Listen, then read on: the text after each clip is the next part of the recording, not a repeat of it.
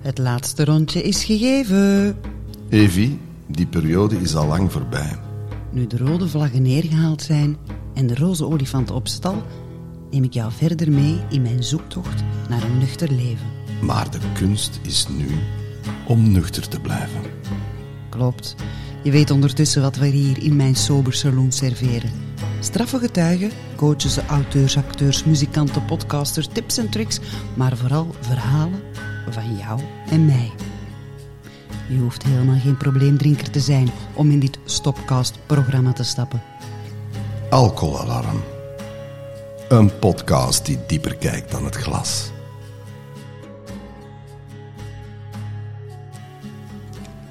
Yes, terug van weg geweest.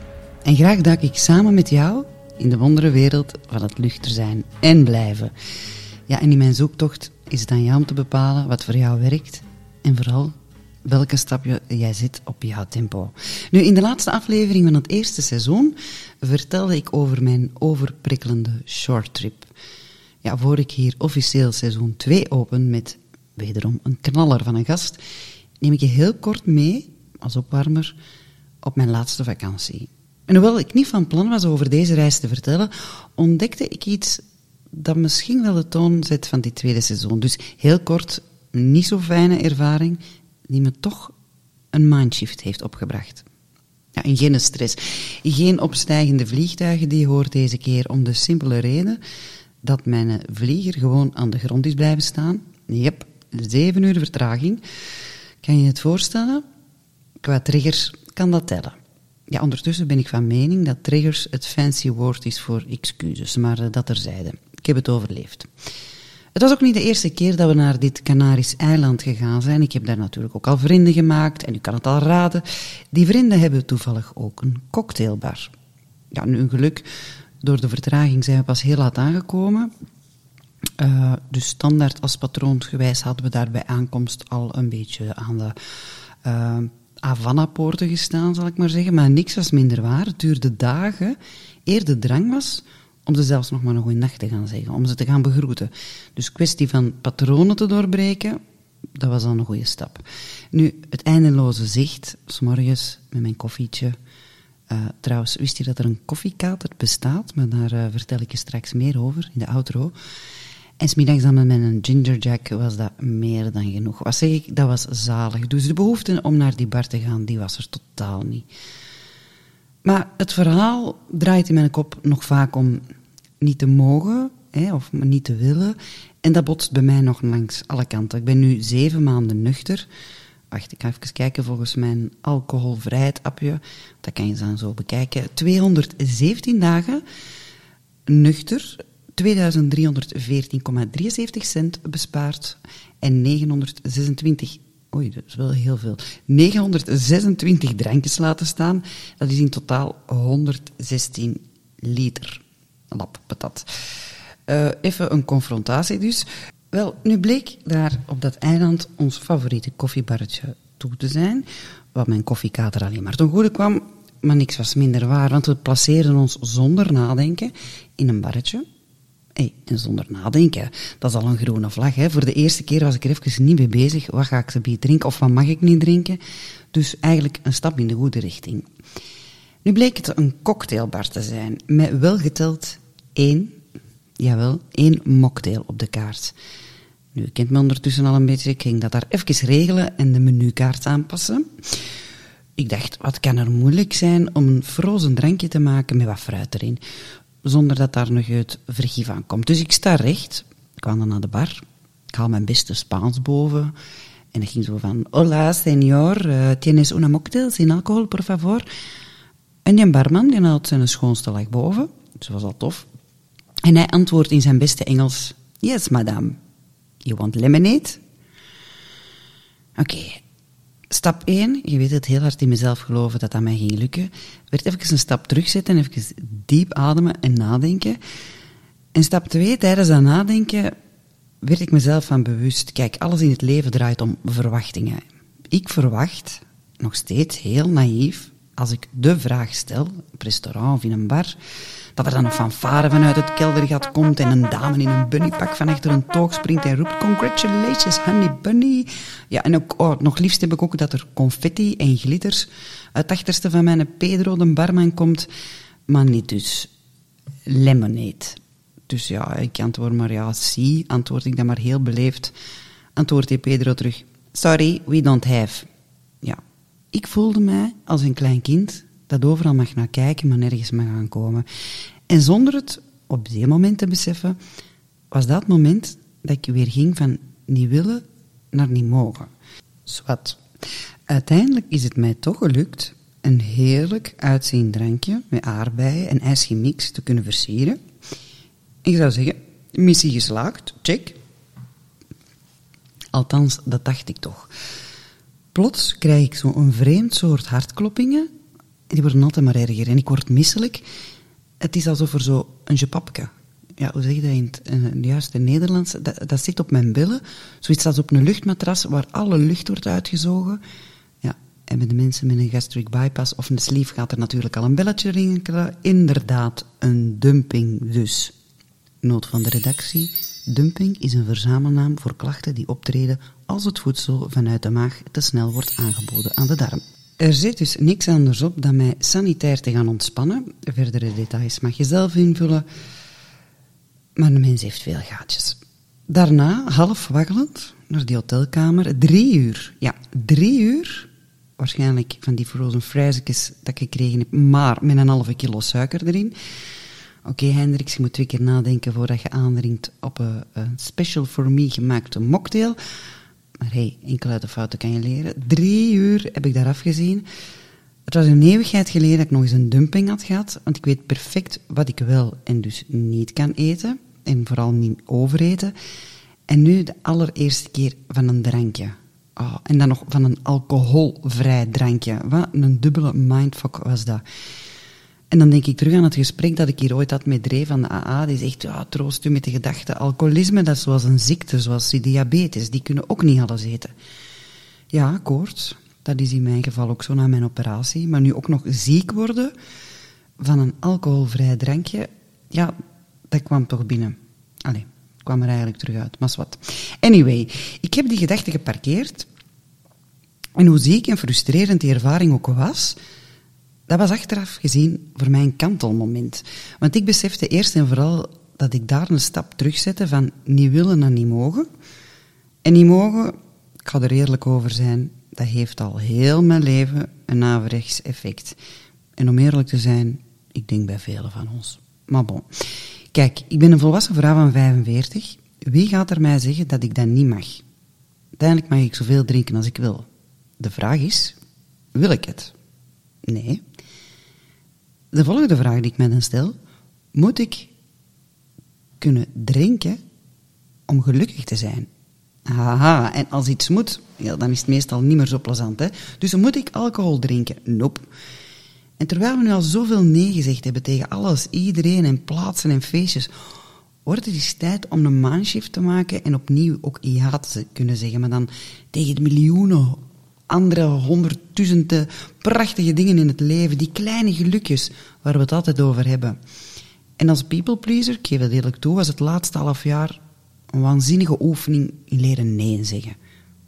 En daar ligt dan de sleutel waar ik het dit seizoen naar op zoek ga. Nu ik mezelf een beetje stapje per stapje opnieuw aan het ontdekken ben, is het nu mijn uitdaging om op een gezonde manier tegen de juiste mensen, plaatsen en de juiste drankjes uiteraard te zeggen yes. Dus de kunst is niet van te mogen of willen drinken. De kunst is kampioen zijn, nuchter te zijn en te blijven. En vooral er ook niet altijd mee bezig zijn. Want kampioen, dat is al een fout begrip. Gewoon oké is ook al meer dan genoeg. Dat hebben we in het vorige seizoen uh, ook al eens besproken. Maar ja, daar ligt dan weer dat obsessieve trekje van mij. En uh, hier is mee, uh, hopla, de link gelegd tussen mijn straffe gast van vandaag. Want niet alleen hadden we dezelfde Marokkaanse vrienden, kennen we waarschijnlijk dezelfde shopadresjes van Roosendaal tot Amsterdam, maar ontmoeten we elkaar gelukkig nu pas in deze fase van ons leven. Deze Niels Holgersson van de Lage Landen kwam met zeven ganzen heel nederig zijn verhaal vertellen in mijn salon. Hier is de Manu kersting op de taart. Maar ja, dan zonder taart voor mij, want daar dump ik op.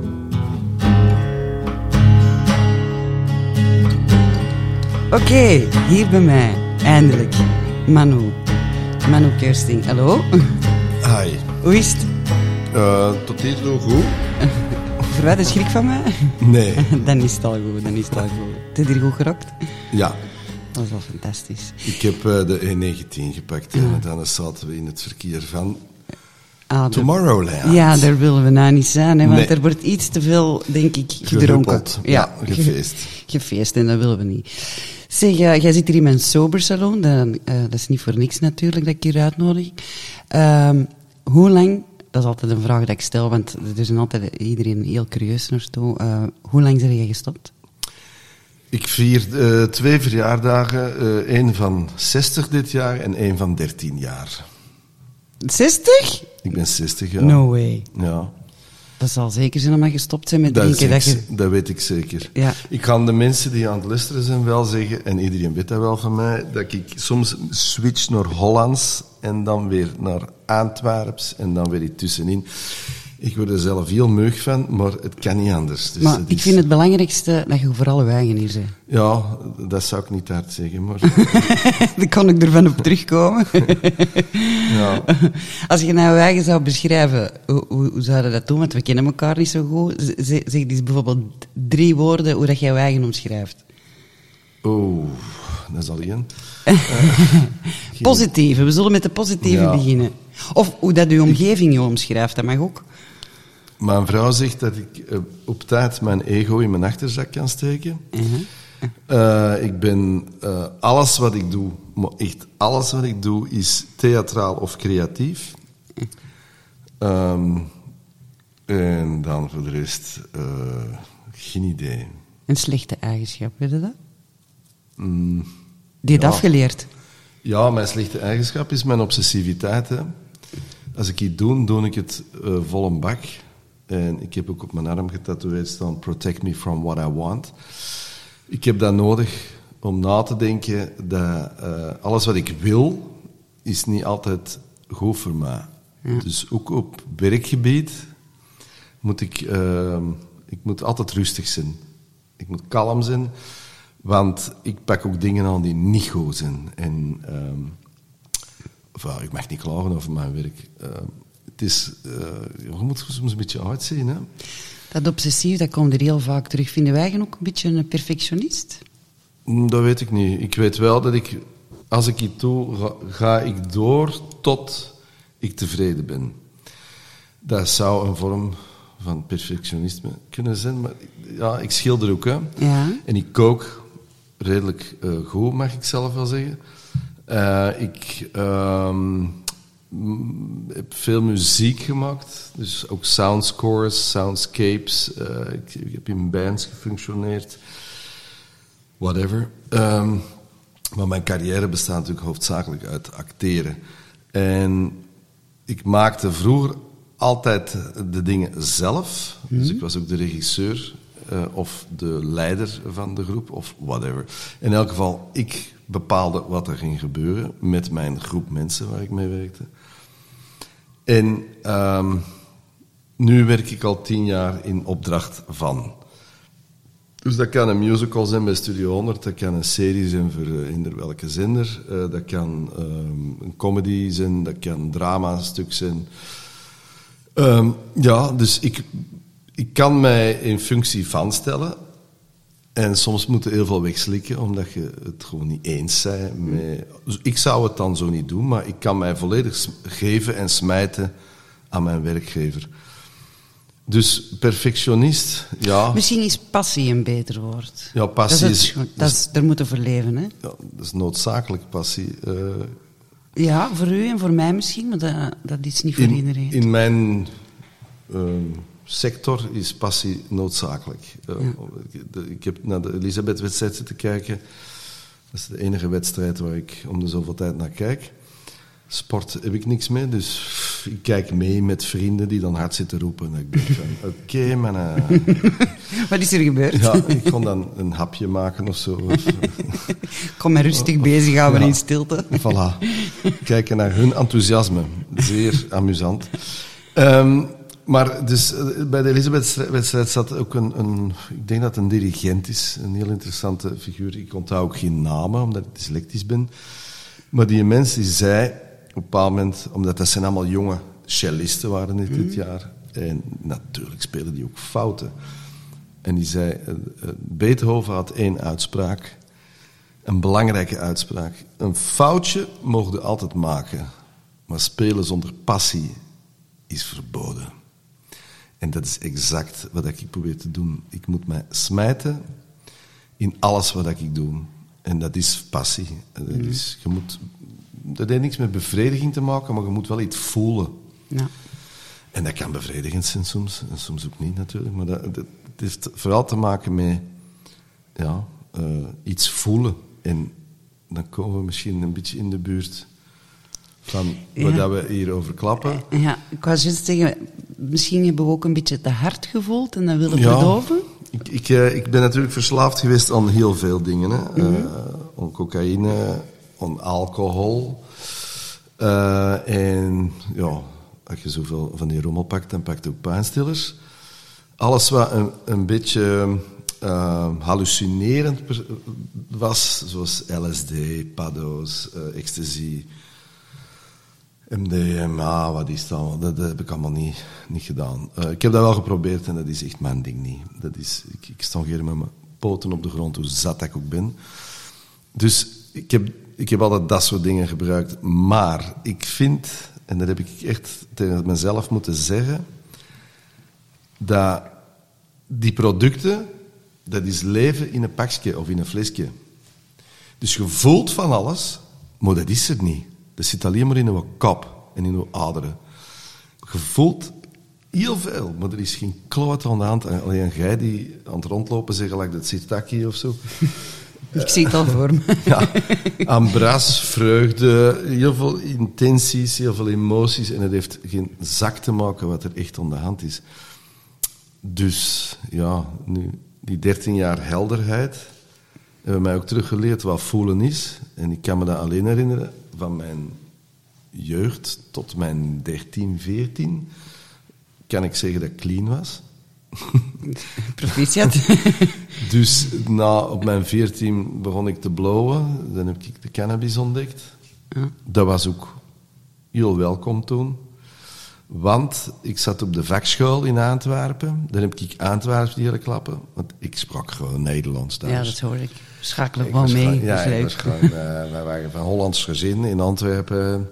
En jij dacht, ik breng even de wiet mee naar Antwerpen. Nee, nee, nee net zo, niet. Zover ging het niet. Ik, ik, eh, mijn moeder was wel Antwerps. En die sprak Ja. met haar moeder onder de telefoon Antwerps. En dan lagen wij altijd op de, op de grond te rollen van het lachen. Een niet al raar situatie, maar bon. Ehm, nee, ik werd altijd gepest op school, of uitgedaagd, of geagresseerd, omdat ik een Hollander was. En ik denk dat aan heel veel mensen voorbij is gegaan, want zij die tegen racisme zijn, of antiracist zijn, of whatever, die zullen altijd de mensen die eh, gediscrimineerd worden of eh, racistisch eh, benaderd worden, die zullen ze altijd die mensen verdedigen, want je mocht dat niet doen. Hè, en ik doe dat zelf ook alles behalve. Maar een Hollander, daar mocht er wel op kijken. Ja, natuurlijk. Wat dat dan Zelfs de linkse rakkers die met linker vuist omhoog stonden, hoe dat allemaal moest. Waarom Maar denk je dat ik put genodigd? Ja, nee, nee, dat is niet waar. Dus, maar eh, dat is eh, redelijk traumatisch geweest voor mij, want ik moest echt alles doen. Ik moest onzichtbaar worden, ik moest Antwerps worden. Ehm Antwerps worden. Onzichtbaar in Antwerps in één zin. Ja, dat is, in- Dat is- interessant, dat is hè? Ja. En mijn vader had dan het beste gevonden. Die wist, ik ben ook ADHD'er, hè, van oké, afspraak met de dokter. En die schreef mij een pilletje voor. Een pilletje dat mij zou kalmeren. En mijn vader pakte dat ook wel eens, maar dan pakte hem van één pilletje één derde. Ja. Een triptisol was dat. En dan was hem, want dat was ook een heftige mens, mijn vader. En dan, oké, dan was hij rustig. Wat deed ik? Ik mocht er drie per dag pakken hè, van de dokter. Hallo. Dus wat deed ik? Dra. Dra. Dus ik denk van, weet je wat? Ik pak het midden. Mijn vader pakt een derde van één pilletje en mijn dokter zegt dra. Dus ik kon er gewoon s ochtends eens één pakken. Ik kom de klas, het klaslokaal binnen. Al die fompen en wusten beginnen weer. Ah, keesbal, keeskap, eh. Is dat dan ook een heel toffe naam voor mij gevonden? Keestinkt. Mijn achternaam is Kirsting. Origineel. Ja, en ik kwam binnen en ik had dat pilletje in mijn lijf zitten en ik lachte hem naar iedereen en ik deed heel... En ik had een topdag en een topweek. En er zaten ook nog gasten, eh, bij, ik deed houtbewerking en zij deed carrosserie, en andere gasten, en die blowden. Dus daar ben ik dan mee gaan afspreken. En sindsdien was mijn leven draaglijk. Dus ja, daarom ben ik heel vroeg onder cannabis begonnen. Eh, en dan was het al redelijk snel een probleem natuurlijk. Hè. Ja. ja. Dat was ook van s morgens tot s avonds. Ja, dat is het enige dat ik echt van s ochtends heb gedaan tot s ochtends. Ja. Ja. Van s ochtends tot s ochtends. Ja. Zelfs onder een douche. Je moet het kunnen. Ja, hè. ja. En de laatste zeven jaar blode ik zelfs puur. Oei. Ja, omdat ik gestopt was met smoren. Ehm, ja, en ik, zweer, ik werkte ook. Hè. Ik kon goed functioneren. Ik stond op het podium voor 800 man te spelen. Ik was eh, artistiek eh, leider op de kleinkunstopleiding in Studio Herman Teling. Ik had eh, de artistieke leiding over één en ja, eigenlijk twee theatergroepen. Ik regisseerde niet heel veel. Ik had, was hypotheken aan het afbetalen. Ik had een, een, een gezin wat tot on, allee, ont, ontstaan was. Dat ging allemaal. Ik was heel, voor mijn gevoel heel helder. Maar dat is, de, dat is meestal de groep, om het zo even te noemen, die daar onder de radar blijft. Hè? Want we hebben altijd een beeld hè, Ja. van een junkie of een alcoholieker, om het nou met die woorden te zeggen. Daar plakken we zo'n etiket op van die functioneren niet. Maar het zijn degenen die blijven functioneren, die onder de radar blijven. Hè? Ja, en dat is een heel gevaarlijke ehm, vorm van alcoholisme en drugsverslaving, dat je het onder controle kunt houden. Ja. Dat ze gaan, gaan, gaan en Ja. dan in het weekend even stoom, of op het moment dat het kan, even alles uitzetten om terug te kunnen gaan. Hè? Ja, en tja, ik ben eigenlijk gered door een klaplong. Het is toch eens iets anders. Hè? Op mijn 46 kreeg ik een klaplong en dan heb ik een jaar heel rustig aangedaan, maar ik ging al redelijk snel terug naar waar ik zat. Dus maar dat was aan het drinken. Dat was, Dat was, dat, de- dat was, die klaplong dat was een combinatie tussen eh, overmatig eh, sterk drankgebruik, cocaïne en pijnstillers. Dat was al een serieuze mix. Ja, dat is een, een stevige cocktail. En daar heeft die al long en eens boom opgezet. Hè. Gezegd, eh, oké. Dan heb ik een aantal maanden ben ik clean geweest, echt niks aangeraakt. En hoe, hoe, hoe zijn je gestopt onder begeleiding? Of? Nee, ik heb gewoon in het, ziekenhuis bes- heb ik beslist. Ik lag twee weken in, het zuiden van Frankrijk in een ziekenhuis. Ik werd daar binnengereden en ze staken zonder verdoving in mijn, eh, in mijn, in mijn borst. Oké. Dat is precies eh, een vampier die een kruis... eh, je zat al direct in een foute film. Ja, en het enige waar ik mij mee bezig houden, terwijl ze alles aan het installeren waren voor die long terug op te blazen, was ik met de verpleegster aan het overleggen dat men een tv het wel moest doen. Ja, En eh, dat is toen ook gelukt, die tv. gelukkig. Ja, ja. ja ik moest, Moest afleiding twee weken naar een muur zitten zien. nee, dat, dat kunnen we niet. Hè. Dus, eh, ja... Draamunden. En dan had ik afgesproken met mijzelf, weet je wat? Als, ik, als mijn long genezen is, dan mag ik eh, één of twee glazen wijn bij het Mm, eten drinken. Ja, we En dat dat, is wel. in het begin gelukt. Ehm, ik denk een week of twee. En dan werd dat een glazen meer. Hm. En dan werd dat een flesje. En dan... Ja, ik was ook op een bepaald moment wel op het einde van mijn... Allee, ja, moet ik het zeggen? Het ging niet goed met mijn... eh, wat inmiddels mijn ex-vrouw is. Met mijn huwelijk. Het ging ook echt niet goed. Om veel redenen. Niet alleen door mijn verslaving, maar ook... Ja, whatever. We waren twintig jaar samen. Toen niet. Toen Het vet was van de soep. we hebben vier jaar nog geprobeerd en dat was echt niet te doen. Maar ehm, ja, dat ging ook heel slecht. En dan eh, gingen we ook naar bepaalde feestjes waar ik niet graag kom.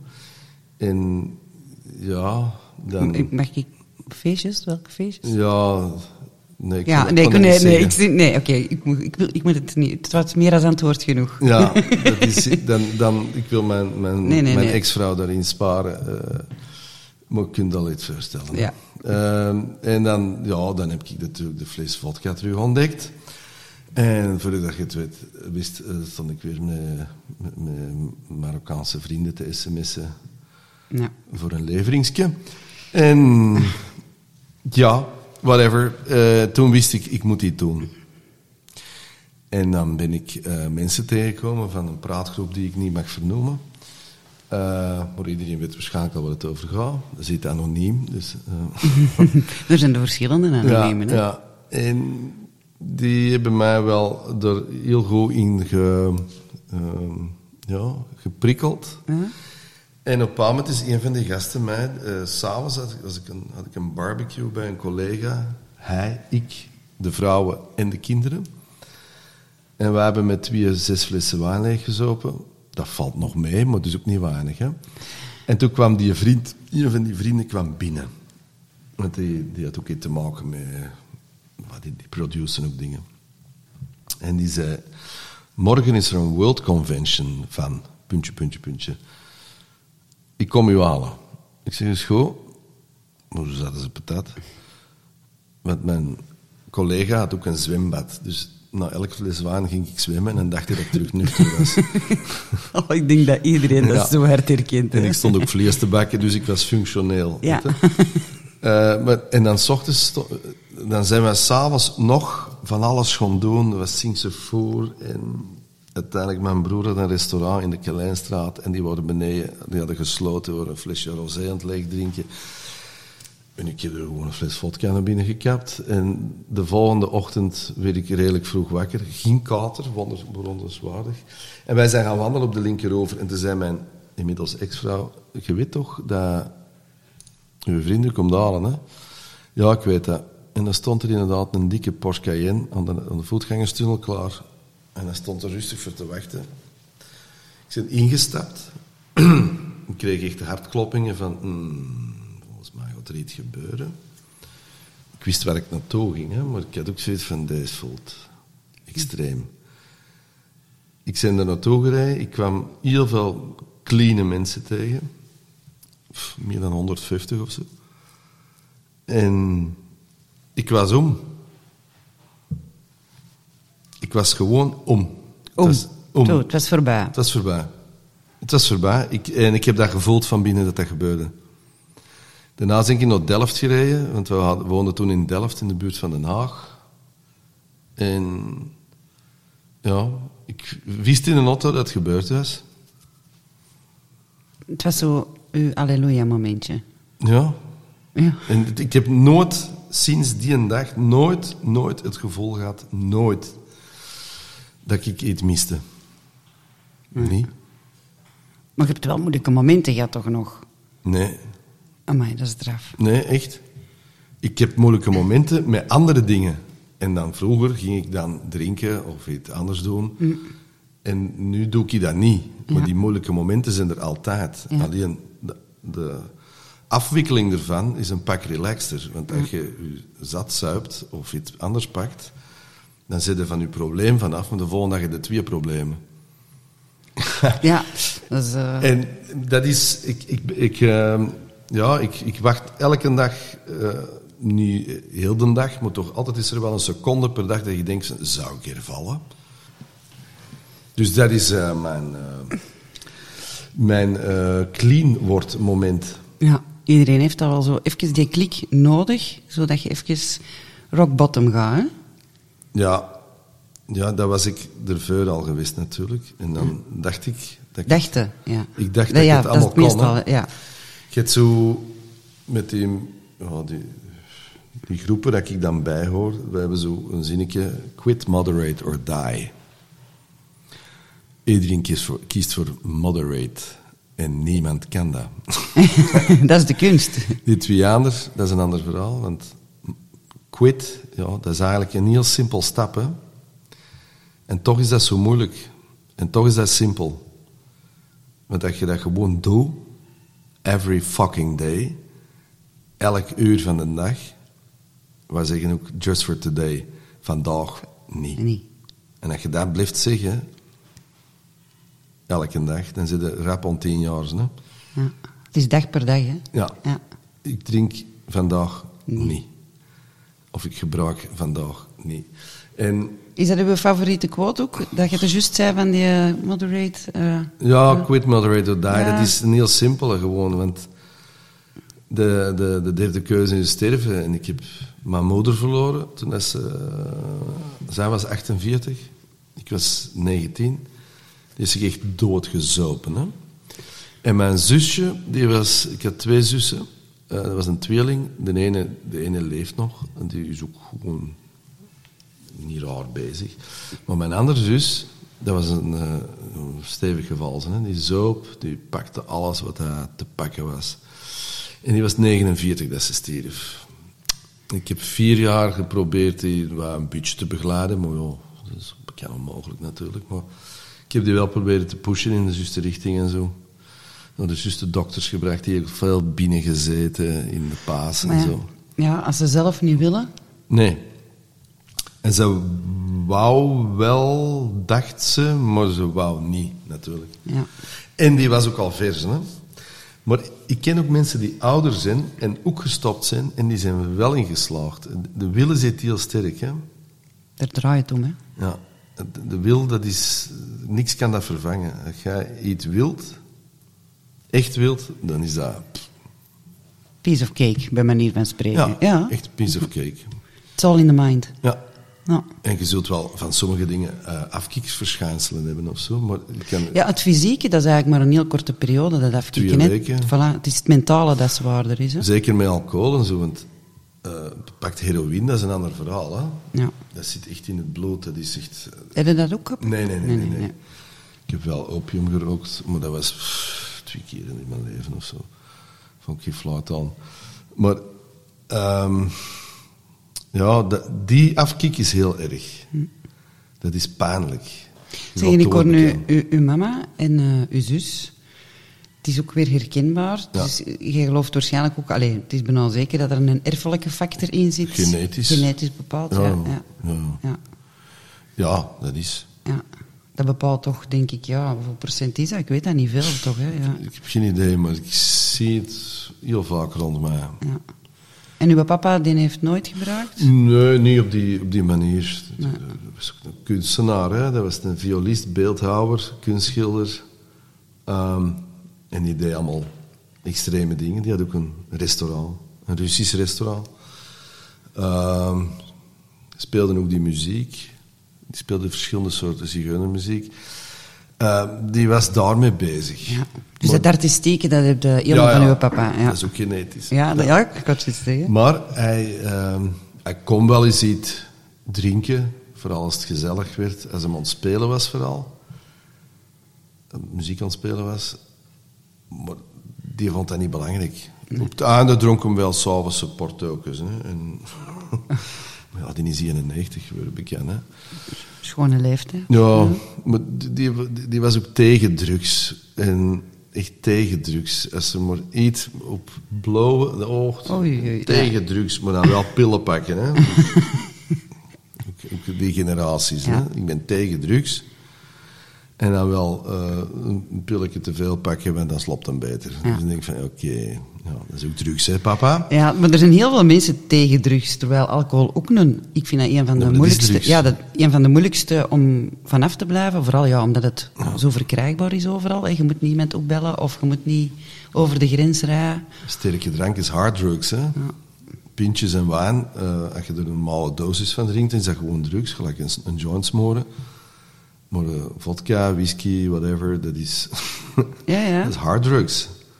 Dat is, eh, ja, ik heb daar ook mensen zien van wegkwamen en als die lever pat zegt, is het gedaan. Echt gedaan. Eh, dus ja, dat, eh, daar je nu zelf van denken wat je wilt. Mogen ze gewoon een junk en gezupt. Ja. Absoluut, dat vind ik net een goeie. Dat vind ik net een goeie. Ja. Ja, Zeg, in gesprek er juist ook over uw tattoos. Eh, Vertel er eens iets meer over. Ja. Waar gaan we beginnen? Hè? Ik zal zeggen dat ik leesbaar ben. Je bent leesbaar, oké. Alles wat erop staat heeft te maken met mij. Ja. Of mijn leven, of mijn... Ja. Ja, mijn twee zonen stonden erop. Ja. Lou en Bob, dat is eigenlijk Louis en Billy Bob. Dat is mijn stiefzoontje, dat is zo'n mannetje dat aan het skaten en aan het steppen is, maar eigenlijk doet hem vooral fighting tegenwoordig. Oké. Zeven ganzen, ja, pff, dat is ook een heel lang verhaal, maar die vliegen, elk jaar vliegen die over het stad, hè, ganzen, de wilde ganzen, die gaan dan op reis en die maken heel veel lawaai. Die klappen onder elkaar. Ze vliegen die, dus ermee dat je ze hoort. En dan komen die zo in een grote tros voorbij gevlogen. En in een tijd dat, dat ik nog een studentje was, eh, ik had, wij hadden geen gsm's, maar ik had zelfs geen tv, internet bestond niet, ik had zelfs geen telefoon. Dus ik bedoel, gewoon een vaste lijn had ik niet. Het enige dat ik had was boeken en eh, een typemachine. En daar was ik dan dingen op aan het schrijven. En ja, lezen, dat is voor mij altijd moeilijk geweest, maar ik deed dat wel. Er was toen nog ruimte voor. Omdat ik dyslectisch ben, moet je heel veel ruimte hebben. Moet je het niet constant een- scherm dat ontbrullen is dat je moet zien. Hè? Het is toch een, een verschrikkelijk fenomeen, dat scherm. Eh, ik heb eens een Hollandse vrouw horen zeggen... Het is een heel klein schermpje met een hele grote impact. Wauw, wat was zij slim. wat een fantastische opmerking. Dat is, mensen Nederlands zeker? Ja, ja, ze was van Holland, ja. Geen hè. Maar, ehm, dus dan vlogen die ganzen soms over. En omdat ik geen lawaai had, ging ik altijd zien. En die gaven mij op een of andere manier altijd hoop. En ik weet niet waar dat, dat gevoel van hoop behoefte Maar dat was, ja, je zit natuurlijk in een, je hebt een pad ingeslagen, want ik wilde, acteur worden. En in de jaren tachtig, ik kan u garanderen, er was weinig perspectief voor de jonge acteurtjes. Nu misschien ook niet, maar toen echt geen fluit. En dan, die ganzen, dat was ontroerend, toen dat die met veel lawaai naar de andere kant van de wereld trekken. En ik denk van, als dat kunnen, kan ik dat ook, hè. Dus vandaar de zeven ganzen. Er staan, nog, er staan er nog twee beelden op van mijn vader. We hebben een huis verkocht vorig jaar in Rocamadour. Dat was een huis van hem. Eh hij was 46 jaar vakantie gehad. En dat was pijnlijk. Dus ik heb die beelden die hij maakte, die stonden er ook. Die hebben we wel meegepakt natuurlijk. Heb ik dan op mijn armen gezet. Dan heb ik nog dingen gelijk. Volgens mij een tekst van Tennessee Williams. Kill all my demons and my angels might die too. Eh, dat wil zeggen, als je gestopt bent met al je demonen, zal ik maar zeggen, ehm, dan moet je toch altijd één, de, één demoontje in de buurt houden. Want anders gaan je engelen ook dood. En wat is dat één demoontje dan? Ja, een Red Bull zeker? Of soms iets Ik wou zeggen, dat is altijd gevaarlijk dat Ja. je zoiets tegen mij zegt. of, een, of van nicotineachtige Ja, dingen. Ik, ik, ik, ik kan niet volledig, Nee. al is dat ik een, een mega dik stuk varkensvlees op frit, ik kan niet volledig geheel onthouden. Ik moet ook nog stout kunnen zijn, want anders gaat mijn brave kant ook dood. Ja. Eh, ik geloof ook altijd heel hard in een, een linkse en een rechtse kant. Allee, ik weet Ja, ja, niet, dat is zo... dat is, hè. ja. Elke kwap is een, zijn specialiteit. De ratio, ratio emotie, dat is... de yin en de yang, ja. ja. Ehm, hier staat een, een bot, een botin, alleen een boot. Mijn vrouw mokt dat, die mokt schonen. Oh. En daarboven staat een tekst. eh, she gave me the boot. Als het woord uitmokt met mij, dan klopt het ook nog. Weet je? Ik heb mijn man hier van achter op mijn rug. Ja, want ik heb hier heel mijn familie en die zei Ja. zeggen als dat je dan gaat scheiden, dan zeg ik, ja, dat is een onkel Jurgen, hè. Ah, je bent met onkel Jurgen getrouwd. Ja. Dan heb ik hier een Thaise curry. Ja, Dat, is een, dat is de enige kleurentattoo dat ik heb. Een Thaise, is dat je favoriet gerecht? Of Ik, waarom? ik kan redelijk goed Aziatisch koken, Ah, dus uh, vandaar. godverdikken, als ik dat had geweten, had ik Ja. s'avonds het genodigd. En dat is omdat ik veel met eten bezig ben. Ja. Er komt nog een tekstje onder, eh, ik weet nog niet in welke taal, maar in elk geval zoiets van Everyday a Decent Meal. Deze is een, een clown hè. Ja, een clown mag niet mankeren, denk ik, hè. en er staat onder Il pagliacci saranno dimenticati. Dat wil zeggen, de clowns zullen vergeten worden. Eh, dat, is, dat is een beetje zo. met clowns kunnen gewoon lachen, maar dat is dan ook. En die kunnen misschien even heel beroemd zijn, maar er zijn al clowns waar dat de mensen niet meer van weten dat ze bestaan hebben. Oké, dat kunnen van elke beroemdheid wel zeggen. Maar stel dat de subsidies worden uitgedeeld, de clowns krijgen het niet, hè? Nee. want dat is voor te lachen. Dus toen me denken aan dat leken, hij was maar een clown. Ja, dat is- onder andere. Ja. En dat komt uit een film, eh, het speelt zich af in de jaren twintig, denk ik, dat er zo iemand het podium wordt opgeschot. Come on, come on! Want dan moest iets gered worden. En dan, de, dan zegt die gast ook zoiets van... eh maak toch geen illusies, clowns will be forgotten. ja, en eigenlijk acteurs, we zijn allemaal clowns, hè? Wat is dat? Ja. Hier, dat is een hele lange. Dat is eh, in het Italiaans, ik zal het vertalen. Ehm, kalmte, moed of kracht. Ja. Eh sageza, dat is, eh, wat is dat nou weer? Eh, intelligentie zeker, of de wijsheid. En esperanza, dat is Hoop. hoop. Ja. Voilà. Dat zijn de vier elementen die u clean kunnen houden. Geef mij de kracht. Ja. Geef mij de kalmte om te overzien wat ik wel en niet kan. Geef mij de kracht om het verschil te maken. Nee, nee, geef me de kracht om whatever. Ik het niet doen. Ik kan een cadeau geven. Ah ja, voilà. Ik kan heel slecht tekst onthouden hè, als acteur. Geef, me, geef ons de kalmte om te aanvaarden wie we niet kunnen, wat we niet kunnen veranderen. De moed om te veranderen wat we kunnen veranderen. En de wijsheid om de- tussen deze twee een onderscheid te maken. En dan hoop is. Ja. Het is te hopen dat lukt, hè. Mag ik Voilà. dat hebben of wat? Ja, dat weet ik. Eindelijk. Ja, maar de cadeautjes komen in stapjes, hè? Ja. Gelijk wij allemaal stapjes zitten, hè? Ja, voilà. Verschillende stapjes. En dus, ja, eh, wat heb hier dan nog op mijn arm staan? Oh ja, dat is de, de, de krul van een eh, viool of een contrabas. Er staat tata in. En dat is, Dat is voor de papa. Ja, Ja. Die, dan heb ik erin gezet, een beetje voordat hij gestorven is. En hij was tegen tattoos, dus ik heb dat nog laten zien. En nee, vind ik niet mooi. Oké, papa. Daarmee dat ik mijn, mijn mama als eerste er heb opgezet, die was anti-tattoos. Ja, En ja, ja. zo heb ik ze kunnen... En nu is het overal... Zeg je er tattoo al gezien? Ja, ja. Ken je dat? Ja. Ja. Herkenbaar. En wel, die van mij, die is zeker niet... eh, hoe heet het? Die bleef tegen tattoo. Die gaat zich niet kunnen overhalen. Nee, maar die heeft wel in Dachau gezeten. Dus ehm, daar werd je getatoeëerd zonder dat je het wou. Ja. Dus die had wel een reden gehad. Ehm, dit is een penseel, omdat ik schilder. Een swingende penseel. Ik denk dat ik me kan rondzenzen. Hè?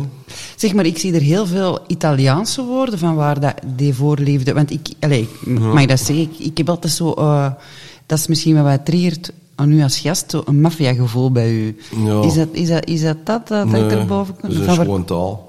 Ja, ik heb dat met Spaans. Ik vind Latijn ook heel schoon, maar dat vind ik vaak te sick. En Italiaans is ehm, mooier, de, de woorden om iets in uit te drukken. Die clown in het Italiaans is omdat de basis van de clownerie ligt in Italië. Dat is, daar is allee, in de tijd van de Romeinen deze al clowns. En dan De Commedia dell'arte. Commedia dell'arte. Ja. Dus ik bedoel, je kunt, allee, de, de- daar is volgens mij de basis gelegd van de clownerie. Ja, en ook schilderkunst komt ook veel... Allee, als ik je werk zie... eh, want je hebt zo'n expo over eh, hoofden en handen. Ik, eh, ja. Ja. ja. Is dat voor het karakteristieke? Want er, er zit soms toch ook zo... Ik weet niet, ik krijg er ook zo'n Italiaans gevoel bij. Zo. Zou ik kunnen. Weet, ja? Ik weet niet, wij, wij, ik- wij zijn in Antwerpen opgegroeid tussen heel veel buitenlandse mensen, vooral veel Ja.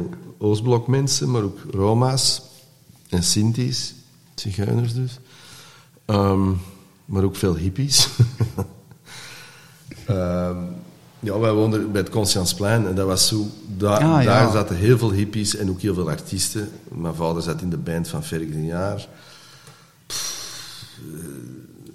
ik, heb, ik ben alles behalve eh, bij de gewone mensen geweest. Wij Ja. waren altijd anders. Dat was ook soms ook wel vermoeiend. Allee, ik bedoel, als, vooral als je uit je puberteit komt, dan merk je dat je in een isolement leeft. En ja, we hebben veel Spaans sprekende mensen in ons buurt ook wel gehad. Ja, want ze zeggen Maar altijd een Antwerpenaar, maar een Antwerpenaar is eigenlijk multicultureel, is altijd al zo geweest. Ja, hè? in- in- in- als havenstad, eh, Ja. er, er kwam van alles bij en dat was al... Spaanse inquisitie. eh, Alles, ik denk dat een helft van Antwerpen Spaans eh, van, van bloed. Ja, ja, ja, zonder dat ze het weten. Zonder dat ze het willen weten vooral. De Popanijzen. Maar dat komt dan altijd boven als het volle maan is. Hè? Ja, ja. Tegen iedereen. Ja, ja. Nee, Italiaans. Ik heb, veel, ik heb wel een paar heel goede vrienden gehad die Italiaans spraken. En ik zat ermee aan tafel vaak, omdat ik in een, in een restaurant toen ook werkte. En die zaten altijd te discussiëren. En ik versta dat redelijk goed. Ik kan het niet goed klappen. Eh, ik kan wel wat dingen zeggen of zo. Maar, eh, ja, ik vind dat een schoon taal. Is dat iets wat je nog graag zou kunnen, bijvoorbeeld een taal leren? Of No, nee, dan heb Nee. ik het al gedaan.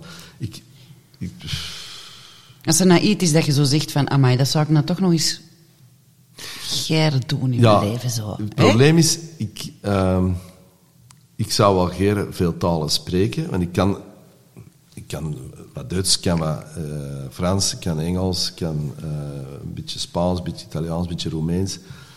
Ehm, maar ik acteer niet in die talen. Ik heb dat wel geprobeerd en dat is niet te doen. Dat is mijn taal niet en dat voel ik. Stel nu dat je moet zeggen in, in het Nederlands, eh, hij is tegen de lamp gelopen. Vertaalt dat eens naar het Engels. Dan zeg ik het niet over een lamp. Hè. Ah, wel, er zitten heel veel Engelstalige en Franse teksten zo. Dat zijn beeldspraken en zo.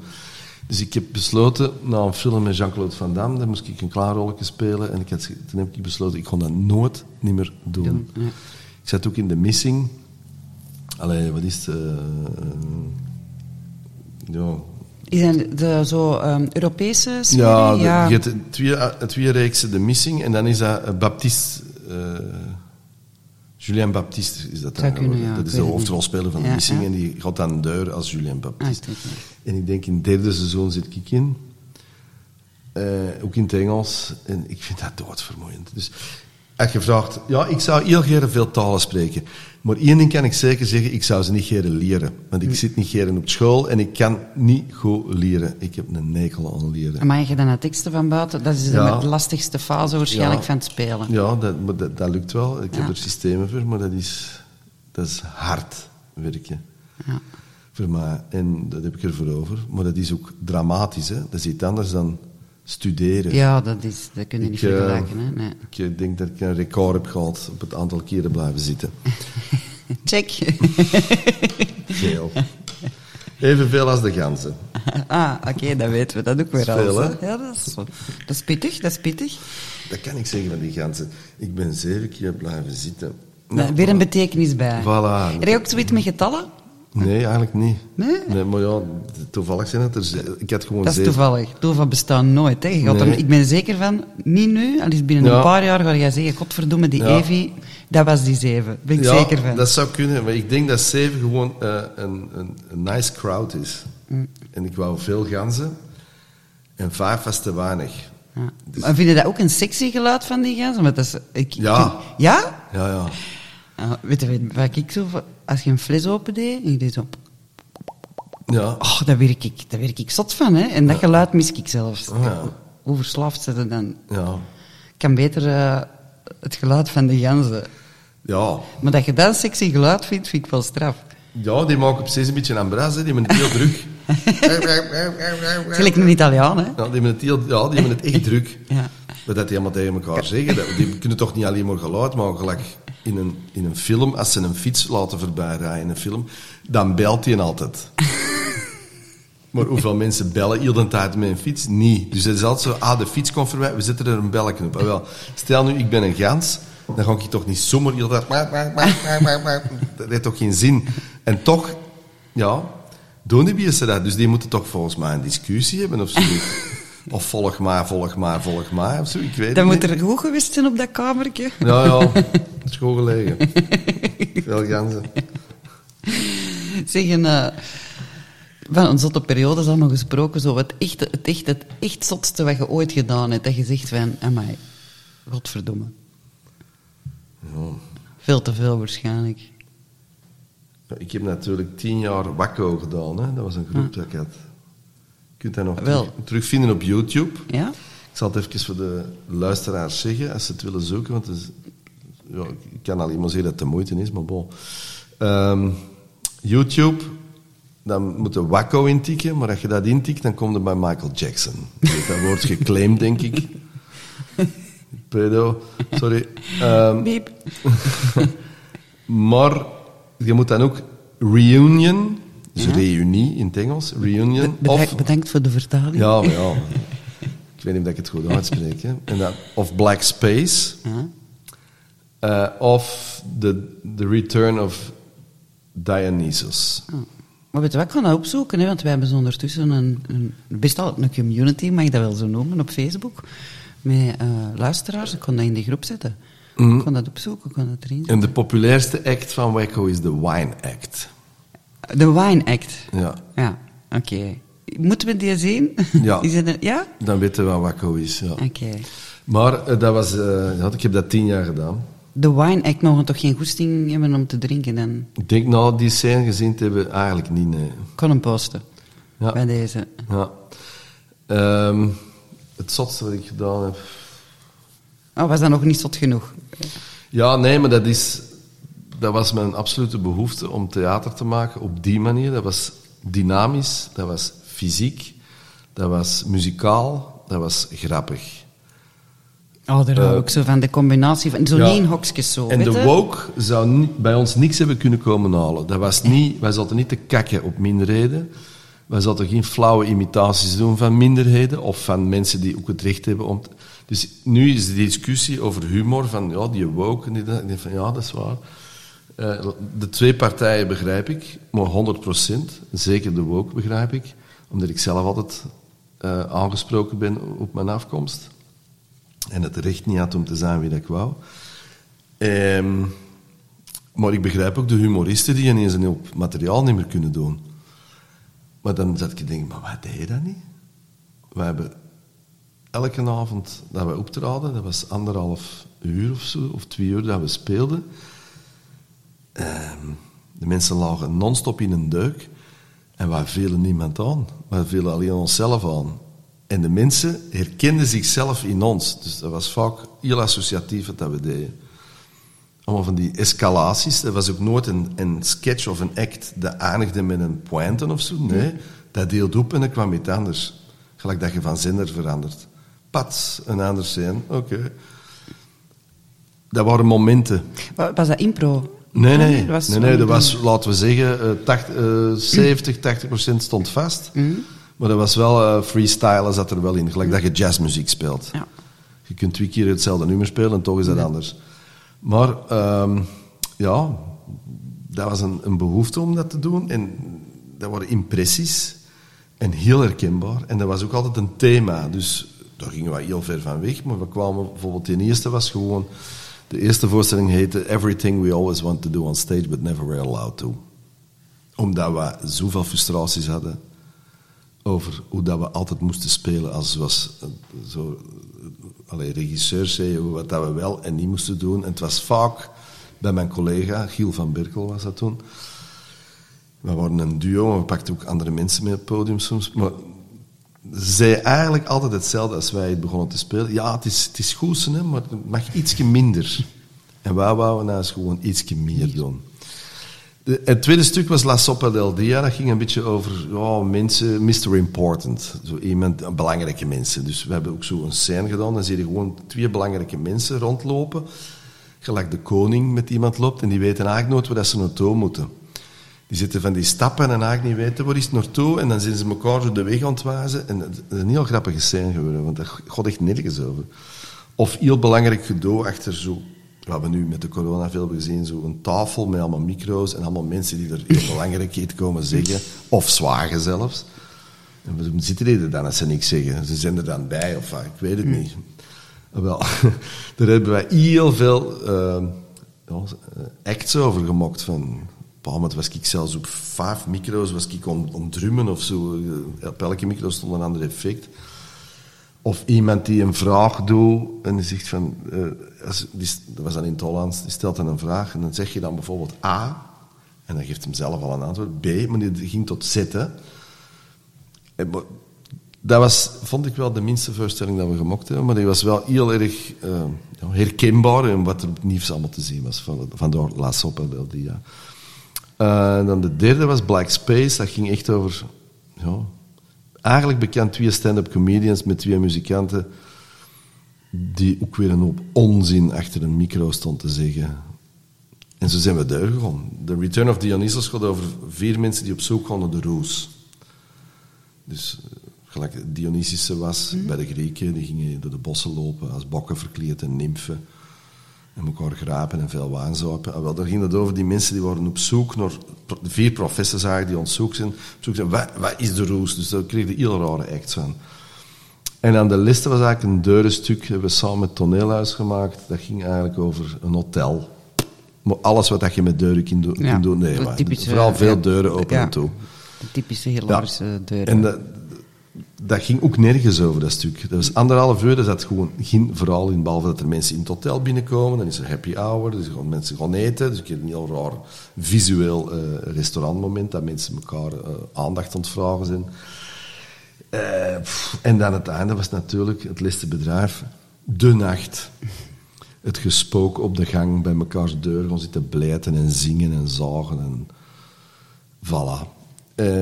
Dat is een heel tof stuk, maar ja, het ging echt nergens over. En dat was onze kracht wel, het ging nooit ergens over. En in essentie natuurlijk wel. Maar niet een verhaaltje. Niet een verhaaltje. nee. Dus dat was, als je zegt, wat is het zotste dat gedaan? Ja, die tien jaar waren extreem. Ja. En dan heb ik daarna eh, had ik een toneelgroep gestart met jongere gasten. En Bert Anciot had juist de subsidies herverdeeld. En er was heel veel geld voor heel veel mensen. En om dat geld te krijgen gingen we hoop theaters ook toe doen. Dus we moeten al die mensen gaan spelen. Niet dus. En toen hadden we zoiets van, ja, we moeten iets gaan doen, want we hebben geen speelplekken. En dan hebben we, hadden we een stuk gemaakt en we hadden geen goesting om instrumenten op dat podium te pakken. Dus alles wat muzikaal was, deden wij eh, met human beatboxers bij. Dus wij zongen, maar we deden ook... Iedereen deed dan een instrumentje. En een impresario uit Holland, die had ik uitgenodigd. En ik zeg, zeg ga eens eten, want ik begrijp niet goed wat, we moeten doen. We krijgen niks verkocht. En die zei... Dat was een gast die ook met Freek de Jonge werkte en Jules Deel. En die zei... Maar je doet alles zo moeilijk. Dat wat je doet met die muziek, dat gaat verkopen. Oké, we hadden de volgende dag in Amsterdam eerst een vergadering voor dat we moesten gaan spelen. En we hebben beslist een voorstelling die al verkocht was, over een radiozender hadden we iets bedacht. Dat heette Off the Record. En dan hadden we gezegd, nee, nee, we gaan dat niet doen. We houden die titel en we gaan gewoon beatboxen. En we hebben een concert gemaakt. En we hebben vier jaar mee getoerd. Keep it simple. Het was ja, gekocht. we ja. stonden ook op grote podia. Hè. We Ja. hebben Pukkelpop, eh, Lowlands, Dranoter, wat is het? Pff, van alles. Maar dat is ook weer iets heel zot. Want je staat gewoon met vier micro's een concert te geven op een groot festival. Dat is weird. Ja. Geen drumstijl, geen een baas, dat waren wij zelf. Dat is ook weer zot, hè. Ja. Dus op den duur, als je zo een lijstje gaat maken, is bekend wel alles wat ik doe redelijk zot. Eh, dus het zotste dat ik gedaan heb... Hmm, Het is al een schoon lijstje, vind ik. Zo. ja, misschien het allerzotste dat ik gedaan heb, is gewoon een steur omgedraaid en gezegd: Ik word nuchter. Ja, een blak erop. Ja, ik denk dat dat het extreemste is dat ik gedaan heb in mijn leven. Want, ja, waarom doe je dat? Ja. ja, want je zei het dus juist ook over dat toneelstuk, hè, dat ging over een roosje. Maar ik neem ook aan, hè, sorry dat ik het zeg, maar de ervaring door dat allemaal te gebruiken, heb je toch ook al kunnen ge- gebruiken in je rollen dat je speelt, hè? Ja, je zit constant met die waanzin en die demonen eh, bezig, omdat je dat ook opzoekt als je zat bent of stoont. eh, eh, en dat is ook een, een, een behoefte. Hè. Ja. Dus Ja, of de rollen dat je soms krijgt, want ik was op de deur ook bij, ik kreeg ook altijd dezelfde rollen aangeboden. Zo, je wordt altijd in zo'n hokje geduwd. Ja, ja. Ik kan niet zeggen wat voor rollen dat ik kreeg, maar zwart. Ik kreeg ook altijd zo'n etiket opgeplakt, altijd zo in diezelfde. Ik kan aannemen dat je op de set staat en dat je zoiets hebt van, mannetjes, dat doe ik al verkeerd. Is dat ook zo nooit niet meegemaakt? Dat vraag ik mij zo af. Zo. Dat je Ja. je expertise, je fouten tussen ja, alle...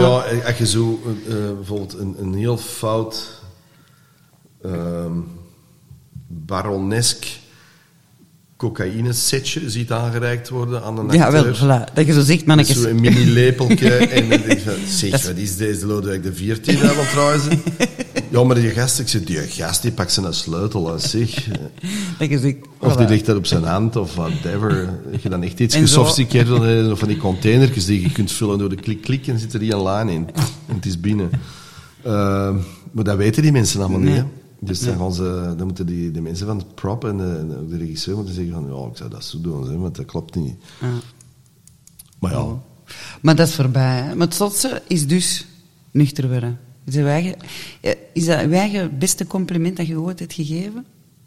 wacht, ik begrijp ik niet vraag. Zo van, dat heb ik nou eens goed gedaan. Dat is nou het beste wat ik ooit in mijn leven gedaan. Dat Het is een goede move geweest, want het, het, is, het, je bent voor de rest van je leven verslaafd. Hè? Dus ik zal Mm. altijd een verslaafde zijn. Altijd. Alleen gebruik ik niet. Ik ben in herstel. Dus ehm, Kon jij weigeren, ik ben een alcoholist, kon je dat van je eigen, of kun je dat van je Ja. zeggen? Ja. ik ben een absolute verslaafde. Ja. Ja. Ik, ik, ben- ja, sommige mensen hebben het er heel moeilijk om dat van zichzelf eh, ik te was zeggen. blij dat ik het kon zeggen. Ja. Ik, eh, de eerste echte meeting dat ik deed, dat was na die World Convention, kwam ik dan ook in een meeting. En ik was apen trots dat ik kon zeggen, ik ben Manu Kirsting en ik ben verslaafd. Sterk. Ja, ehm, dat is ook zo'n zinnetje wat ik een heel goed vind. Dat is, first we had a secret, now we have a story. Erover klappen is ook heel goed. Want je kunt eindelijk al die bullshit uit de kop laten. Je kunt het allemaal eens uitleggen aan de mensen. Je hebt het allemaal geheim gehouden. Ook voor jezelf. Zwerken geblazen, hè? Veel gelogen tegen jezelf en tegen je omgeving. Ehm, en dat kunnen nu allemaal loslaten. Je kunt zeggen, this is me. Ik kan dat gewoon zeggen, dit ben ik. Ik hoef niks te verstoppen. Ehm, dat is ook de kracht, vind ik, van, van, van, van een programma volgen. Als je stopt. Klinieken, denk ik een beetje... Ik, ik geloof er wel in om af te kicken, maar dat is niet, dat gaat je niet sober houden. Ik vind dat ook een hele moeilijke, want dat is leren fietsen met, met zaaiwieltjes. Dus je komt uit die kliniek en ze pakken die wieltjes af. Ah. Moet je gewoon metafoor. God, gewoon Ja. bakkes, hè. Dus ik geloof vooral in, in, in uw eigen wil onderzoeken en praten met, met fellow members. Eh, dat, dat is volgens mij de, een van de beste wegen om clean te zijn. En nu omringen ook met mensen, wat niet altijd gemakkelijk is. Nee. Eh, maar ik, ik merk toch dat ik in zo een andere vriendenkring... eh, Ja, ik heb, er zijn heel veel mensen die, die, die, die, waar ik mee gebruikt heb en die dat eh, soms dat nog doen. En dat, de warmte naar die mensen blijft wel, maar ik zoek die niet op. Nee. Waarom zou ik? Eh, ja, ik kon sowieso niet veel uit om die reden. Omdat het is... Uitgaan is op zich leuk, denk ik, maar ik, ik, heb een, ja, ik vind het nogal lastig om iemand 27 keer hetzelfde verhaal te horen vertellen. en dat is schering en inslag. Hè? ja, ja ik, ik heb daar geen behoefte meer aan vroeger. Nee. Ik zocht dat op. De, de nacht was mijn leven. Ik ben nu een ochtendmens geworden. Ja, voilà. Ja, ben... Loopt die zondag naar de bakker? Ja, Bekend fluitend. Wat Ja. voor een kiek is dat? Ja, En echt, hè? de meeste mensen die fluitend naar de bakker liepen, die dat gebruikten, die dat uit het café kwamen. rechtstreeks. Ja, Ja, en de koffiekoek naar binnen werken, die nog warm is van binnen. ja. Ehm, ja, het, is... Ik, ik, eh, ik vind het een... ehm, ik ben even de draad kwijt, maar dat is... Je zo lang gebruikt hebt als ik, 22 Dan heb je dat excuus, hè. dan is er soms een eens... Een zwart gat, dat gebruik ik ook altijd als, eh, als excuus. Het ging over en uw eigen complimentjes geven. Ah, ja. Eh, en het meeste trots zijn. Eh, maar nog een vraag. Voor wie of voor wat ben je het meest dankbaar in je leven? Behalve nuchter zijn. Voor wie bijvoorbeeld? Hmm. Ik ben dankbaar uh, court. Maar ik weet niet of ik dan een perso persoon... Ik heb veel mensen... Maar ik, heb, ik ben dankbaar ingesteld. Dat is ook een onderdeel van, van het stoppen met gebruiken. Dan zijn er een aantal deugden die dat je echt moet gaan... eh, eh, eh, cultiveren bekend, gelijk nederigheid en dankbaarheid. Dat klinkt echt belachelijk voor mensen die er niet mee bezig zijn. Maar zet is nederig Ja.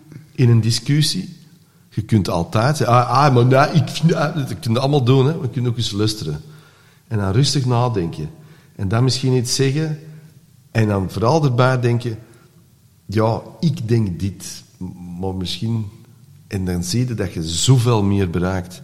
En met dankbaarheid, alles, al het positieve dat u gegeven wordt, hè, dat kan werk zijn, dat kan de, de liefde van uw gezin zijn, of van uw vrienden, dat kan eh, eh, de vriendschap of de vriendelijkheid van mensen rondom u zijn. Ehm, ik, ik word natuurlijk door veel mensen bekeken en aangesproken omdat ik bekend ben. Ja, je kunt daar heel pretentieus mee omgaan, maar je kunt ook dankbaar zijn. Die mensen nemen wel die moeite. Oké, soms zijn ze heel opdringerig, ze zitten aan hun mouw te trekken voor een selfie. Maar sommige mensen, en dat, dat zijn de aangenaamste, dat zijn de mensen die, die heel beleefd dat doen, met veel respect. En er, met veel plezier geef ik die wat dat die vragen. En dat is ook, ik ben er ook... Het is door die mensen dat ik bekend ben, hè? niet door mijn werk alleen. Hè? Dat is die mensen die, die genieten van u als ze naar u kijken op de, op de, op de televisie of in theater. Je kunt er op veel manieren mee omgaan. Ik vind dat eigenlijk het onbelangrijkste onderdeel van mijn vak, want daar heb ik het niet voor gekozen. Ik heb niet gekozen voor aandacht te krijgen, ik heb gekozen voor, te- creatief te zijn. Om mij eh, als acteur te uiten en dingen... Ja, dat is mijn vorm van kunst waar ik voor gekozen heb. Alleen zeg ik zelf een deel van het kunstwerk. Ja, die mensen spreken mij aan. Een schilderij gaan ze niet aanspreken. Hè. Dus ja, en ik ben daar wel dankbaar voor dat ik, die, dat ik op die manier in de wereld mag staan. Ja. Ik heb dat zelf mee gecreëerd, maar de andere mensen hebben mij ook kansen gegeven. Dus, ik kan niet specifiek één persoon dankbaar zijn. Ik weet wel dat mijn twee zonen, die kwam ik in mijn laatste twee jaar gebruik, kwam ik die tegen. In mijn kop. Als ik vol met weet ik was zat. Dan zag je die twee jongetjes naar mij zien. Die, maar, dat waren echt spoken. Die kwamen, die, eigenlijk kwamen die zeggen van, ga je amuseerd doen nu, hè. Maar gepakt, ehm, de tijd dat wij van u mogen genieten, pakte gaan nu af. Want straks zijn wij wat ouder en dan zeg je dood. En dat zat in mijn kop als ik bezig was. Plezant, hè? Ja. Dus dat, dat hebben mijn kinderen eh, niet gedaan, maar zij waren dat wel in die gedachten. Dus het, het feit dat die kinderen er waren, is... Ja, Die confrontatie was wel... eh, ja dat, dat, was een reden om te zeggen... ja, dat was voor mij een reden om te zeggen, ik stop. Voor die mannen. Die mogen, die mogen een hekel aan mij hebben zelfs, maar ik heb dat toch voor hun gedaan. zal niet zijn. Het zal niet zijn. ja, mag ik zeggen, het feit dat je hier in mijn sobersalon zit, dat dat al heel nederig is, vind ik van u. En eh, Oh, ik ben daar heel dankbaar voor. En eh, ik en niet alleen, denk ik, die, al diegenen die luistert, om uw verhaal ook eens te horen. Zoals als afsluiter zo, is er zo eens eh, een vraag die u nooit gesteld is tijdens een interview en dat je denkt van, daar zou ik nou nog eens graag eens iets over vertellen, ze? Of je dat niet? Of hebben ze wel alles gevraagd? Ja, het gaat meestal over werk of het gaat over, Of over stoppen. of over gebruik. ja. Of over dingen waar dat we niet over kunnen klappen, dus die ik ook niet vragen. Ja, Of heb je er nog nooit niet bij stilgestaan, zodat je dacht van, goh, daar zou ik nou toch eens scheren nog eens over babbelen? Misschien maak ik er wel een podcast over. Ja, maar iets wat heel diep bij mij zit, is, is dat ik eh, pas op heel late leeftijd ontdekt heb dat ik ehm, heel mijn jeugd een outcast geweest ben. Dat kwam door de gemeenschap waar ik in leefde. Dus wij waren alles behalve... Wij hoorden niet bij de burgerij. Wij zaten in de buurt van de artiesten, de hippies en de zigeuners. Ik eh, was ook nog dyslectisch en ADHD en ik wist niet dat het bestond. Dus op school was ik ook slecht. Ik was eigenlijk in alles een outcast geweest. Ehm, en dan was ik natuurlijk een Hollander. Die hoort er sowieso niet bij. En ik heb onlangs eh, in een werksituatie eh, heb ik dat gevoel terug gehad. Ik heb ooit in eh, Frankrijk, toen ik 18 was, in de gevangenis gezeten. Zes dagen. Omdat je gedeeld hebt? Ja, maar ze hebben het niet uit mij kunnen kloppen, want ik heb altijd blijven ontkennen. Maar er kwamen het enige dat ik... Ze deden drie, drie keer in die zes dagen hebben ze de deur open gedaan voor een broodje te geven. Drie keer, hè. Dus ik had om de twee dagen. En elke dag kwamen ze binnen voor eh, motten te geven, stampen, de gendarmen. En daar ben ik iets tegengekomen in mijzelf, wat ik onlangs in een programma op tv zag, van die zwarte kinderen die uit Afrika naar hier zijn gebracht in de jaren 60, denk ik. Gewoon in een soort, ja, een, een soort weeshuis gesticht, whatever, gesmeten, on hun lot overgelaten, hun ouders nooit meer gezien. En op dat programma gingen ze die nu terug opzoeken, hun, hun familieleden. Hm. En een van die zwarte mensen zei dat hem in dat weeshuis, of zelfs als ze bij een pleeggezin zaten, als die s ochtends wakker werden, dan het enige waar ze zich mee bezig hielden was onzichtbaar worden. En dat herkende ik uit mijn jeugd. On, onzichtbaar worden. En ik heb dat op een moment op een, eh, in een werksituatie terug meegemaakt, een maand of twee geleden. En ik ben van binnen een taartboom.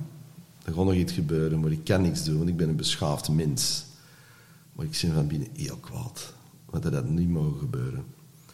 Dat moet je niet doen. En er is iets, maar die mensen hebben waarschijnlijk helemaal niks verkeerd gedaan, die is ook ontwerken. En ik was er op dat moment niet tegen opgewassen, omdat ik te hard ontwerken was.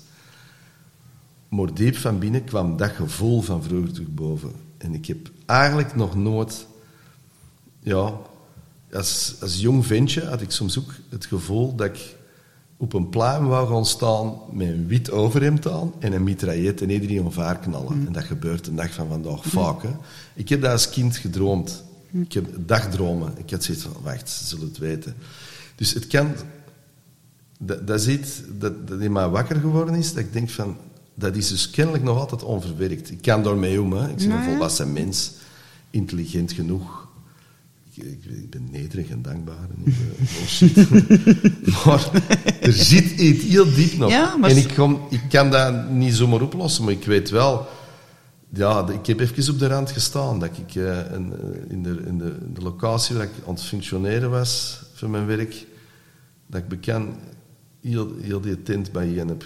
Maar ik heb dat niet gedaan, omdat ik ook weet dat dat kan niet. Ik Nee, dat kan, doen. wij hebben het gezond verstand om te zeggen dat kan niet, maar ik kan wel soms ook begrijpen dat in sommige mensen in hun kop het knakt, om het zo te zeggen, en Ja. zeggen van, ik sleur hier heel een boel Ja, het is gedaan. dat ligt heel dichtbij, Ja, dat, is een heel heel, dichtbij. dat is een heel kleine Ja. grens, hè. En gelukkig heb je dan de intelligentie, ook omdat je nuchter bent, daar gaan we weer, om daar niet aan toe te geven. Eh, en, ehm, ja, maar dat waren zo even draaidingen die bijeenvielen. Ja. En vooral dat moment in de bak. En ik dacht toen op dat moment, dat ik eigenlijk het kot wou afbreken, dacht ik van, hmm, ik heb die zes dagen overleefd in de bak. En de procureur heeft mij toen zelfs gekre- gegeven. ik mocht er niet eens naar huis. Wat is dat hier? Onnozel Fransen. En dan zeg ik het zelf over die Fransen. Ja, ja, maar die zaten er met veel patati patata. En ineens waren die gendarmen met mijn vrienden als we terugreden. Dat is 50 kilometer rijden. Zat ik 50 kilometer te fompen in een auto. En ineens gingen ze maar cola ontbieden in een mars. Ik denk van, het godverdomme, ze is daar mijn bakken aan het koken geweest. We zitten golven van Weusten. Maar, maar dat moment dat ik daar gehad heb, dat, dat heeft mij ook kracht gegeven toen. Want ik wist, ehm, ik kan maar één ding doen. En dat is deur gaan. En we zien wel, we komen er wel uit. Ik denk dat er heel veel mensen zijn de dag van vandaag in de wereld die in situaties zitten waar ze niet om gevraagd hebben, gelijk eh, Oekraïne en whatever. Maar dat houdt ons nederig. Draai Ja. of keer het zoals je wilt. Ja, overleven, daar worden, daar worden sterk van. Ja. En ik ben ook sterk geworden, vind ik zelf. Ik kan heel veel aan. Maar dat die momentje, dat was even heel tricky. Dan dacht ik van, oeh, wow, daar zit hier iets wat er nog niet uit is. Is- ja. En ik wil niemand het aandoen, en mezelf zeker niet, en mijn gezin ook niet, dat dat misschien er toch nog uitkomt. Hoor. Er zit nog iets. Er zit nog iets van woede dat er nooit is uitgehaald. Ja. So everybody, Oké, moet je ik schrik... gewaarschuwd. Moet ik schrik krijgen of wat? Ik gebruik dat natuurlijk ook voor te spelen. Hè. Ja, ja. ja, maar ja, dat is ook goed. Hè. Dat is Ja, ook ja, een kracht. Hè. Dat, is, die, eh, zijn tools. dat zijn tools, inderdaad. En er is zo niks dat je dan specifiek zegt. met sommige mensen gaan dan sporten of wandelen of dit. Maar je hebt, behalve spelen, want je kunt niet altijd spelen, dat je zegt Schilderen. van... Schilderen. Voilà. Schoon. Ja, Dat staat de schilderen. tijd stil, hè? Ja. Voor mij. Ja. Ik begin en ik weet soms niet of ik nu een uur of vier uur heb gewerkt. Ja. Vroeger had ik daar producten voor, maar Ah. ik doe dat met verf. En riekt dat goed? Die- Dat is acryl. Oké. Waterbasis. Ja, maar ja, ik vraag Ja, het maar, hè. Klein detail, hè. Ja, olieverf, dat plakt te lang. Oké. Ik, heb hier- ik heb hier geen olieverf voor u, maar ik heb nog een klein cadeautje voor u. Oh. Voilà, alsjeblieft. Ik hoop dat je dat lust. Dat is heel lekker. Je- Dat je is- kent het? Ja, ja, ik ken het. Dat is ook heel duur. Eh, ah ja, daarmee krijg je dat als cadeautje, hè. Gin, ginger. Ja, Ginger Jack. Say yes. Ja, The answer is yes. dat is echt goed, want eh, dat is, ja, dat is dat, ja. Eh, ja. Dat is een ander fles geworden. Die hebben een fles Ja, die fles is veranderd, dat klopt. Dat moeten we inderdaad eens Ja. mee schillen. Je kunt dat puur als shotje, heel fout, maar je kunt dat ook met een glas, een blokje ijs. Ja, of met tonic, of met Ja. appelsap doe ik dat soms. Het is eh, een spicy Ja. drankje. Prikkel in de keel, Ja. maar op een gezonde manier. Ja, het is een, een heel goeie vervanger, zou ik zeggen. Jawel, ja. Ik ben Ja, er nooit mee ik bezig, bezig. maar, Nee, maar nee. het is wel een heel... het- Je kunt er een goede mocktail mee maken. Ja, voilà. Ik zou zeggen, geniet ervan. Gewoon dat je niet een tuig leeg drinkt, ik voel het al. Dat wil ik zien. Volgens mij wordt er dan ook iets toe borrelen, maar langs de andere kant. Doseren een beetje. Daar, daar zijn we niet goed in, hè. Doseren, hè. Nee, nee, niet, voilà. Voilà. Mag ik je hartelijk bedanken Ja. voor dit uh, Ik hoop dat ik de mensen een plezier heb kunnen doen met mijn uitlegjes. Absoluut. Dan zeg je er zelf nog iets aan toe te voegen? Nee, denk ik niet. Ja, is goed. Dikke merci. Deze podcast werd mogelijk gemaakt dankzij Ginger Jack. The answer is yes. Dat is heel lekker. Gewoon dat je niet een tuig leeg drinkt, ik voel het al. Zo, en zoals altijd geef ik altijd nog een klein beetje prijs wat Aftertalk met mijn gast nog teweegbracht. Maar niet alles natuurlijk, dus Manu, no stress. Manu en ik hadden het nog over koffiekaters. Dus ik vond toch nog even dat ik dat moest gaan uitzoeken. En na wat graven kwam ik op de site, what's in a name, Dutch Cowboys. Een koffiekater, dat is eigenlijk een cafeïne crash. Want als je het te goed doet aan een paar of zelfs een flink aantal koppen koffie, een paar zattekjes dus, omdat je moe bent en wel een ophepper kan gebruiken, dan kan je te maken krijgen met die koffiekater. Beter gezegd dus de cafeïne crash. En net zoals bij een suikercrash, weet je wel, zoals bij de intro, dat je pappeke dat in mijn billen al die energie eruit laat, voel je bij een cafeïne crash eerst heel energiek en alert, maar daarna juist heel extreem moe. En ook kan je heel moeilijk concentreren. En prikkelbaar, ja, dat is ook zo'n kenmerk. Het kan zelfs zijn dat je moet vechten tegen je slaap, omdat je anders wegdoezelt. Dat is eigenlijk het precieze tegenovergestelde van wat je met koffie wil bereiken. Hoe is het dan mogelijk dat cafeïne zo'n uitwerking kan hebben?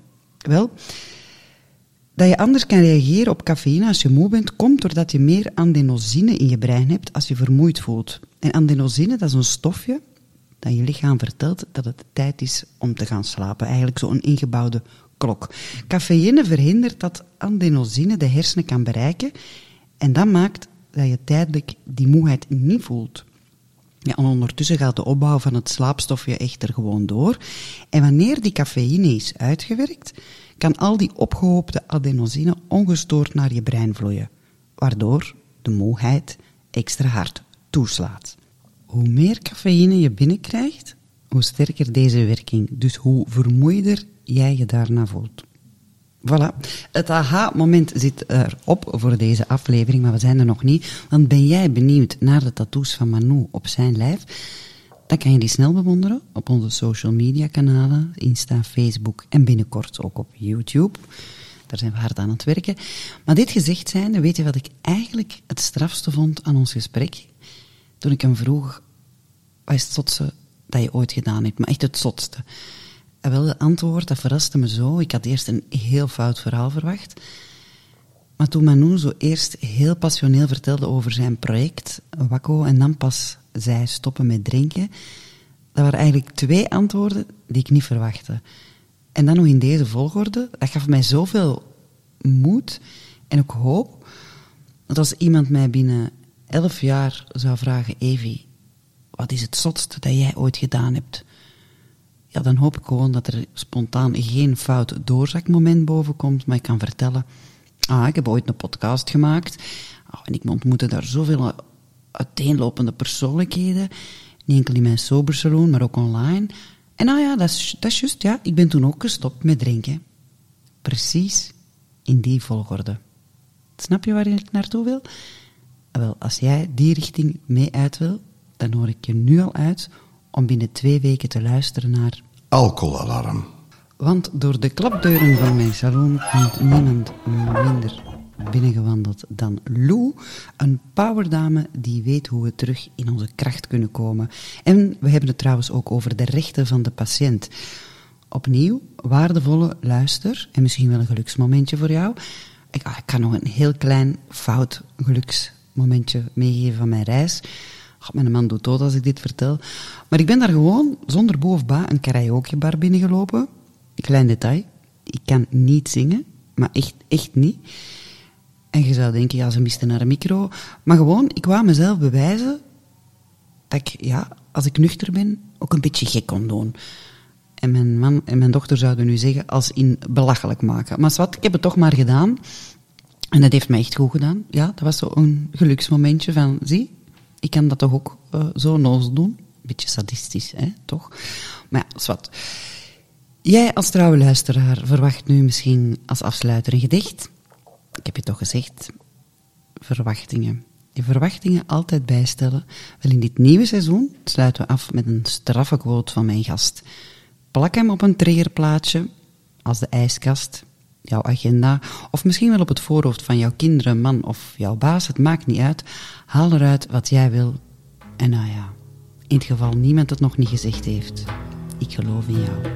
Hoe bezig? Quit, moderate, or die.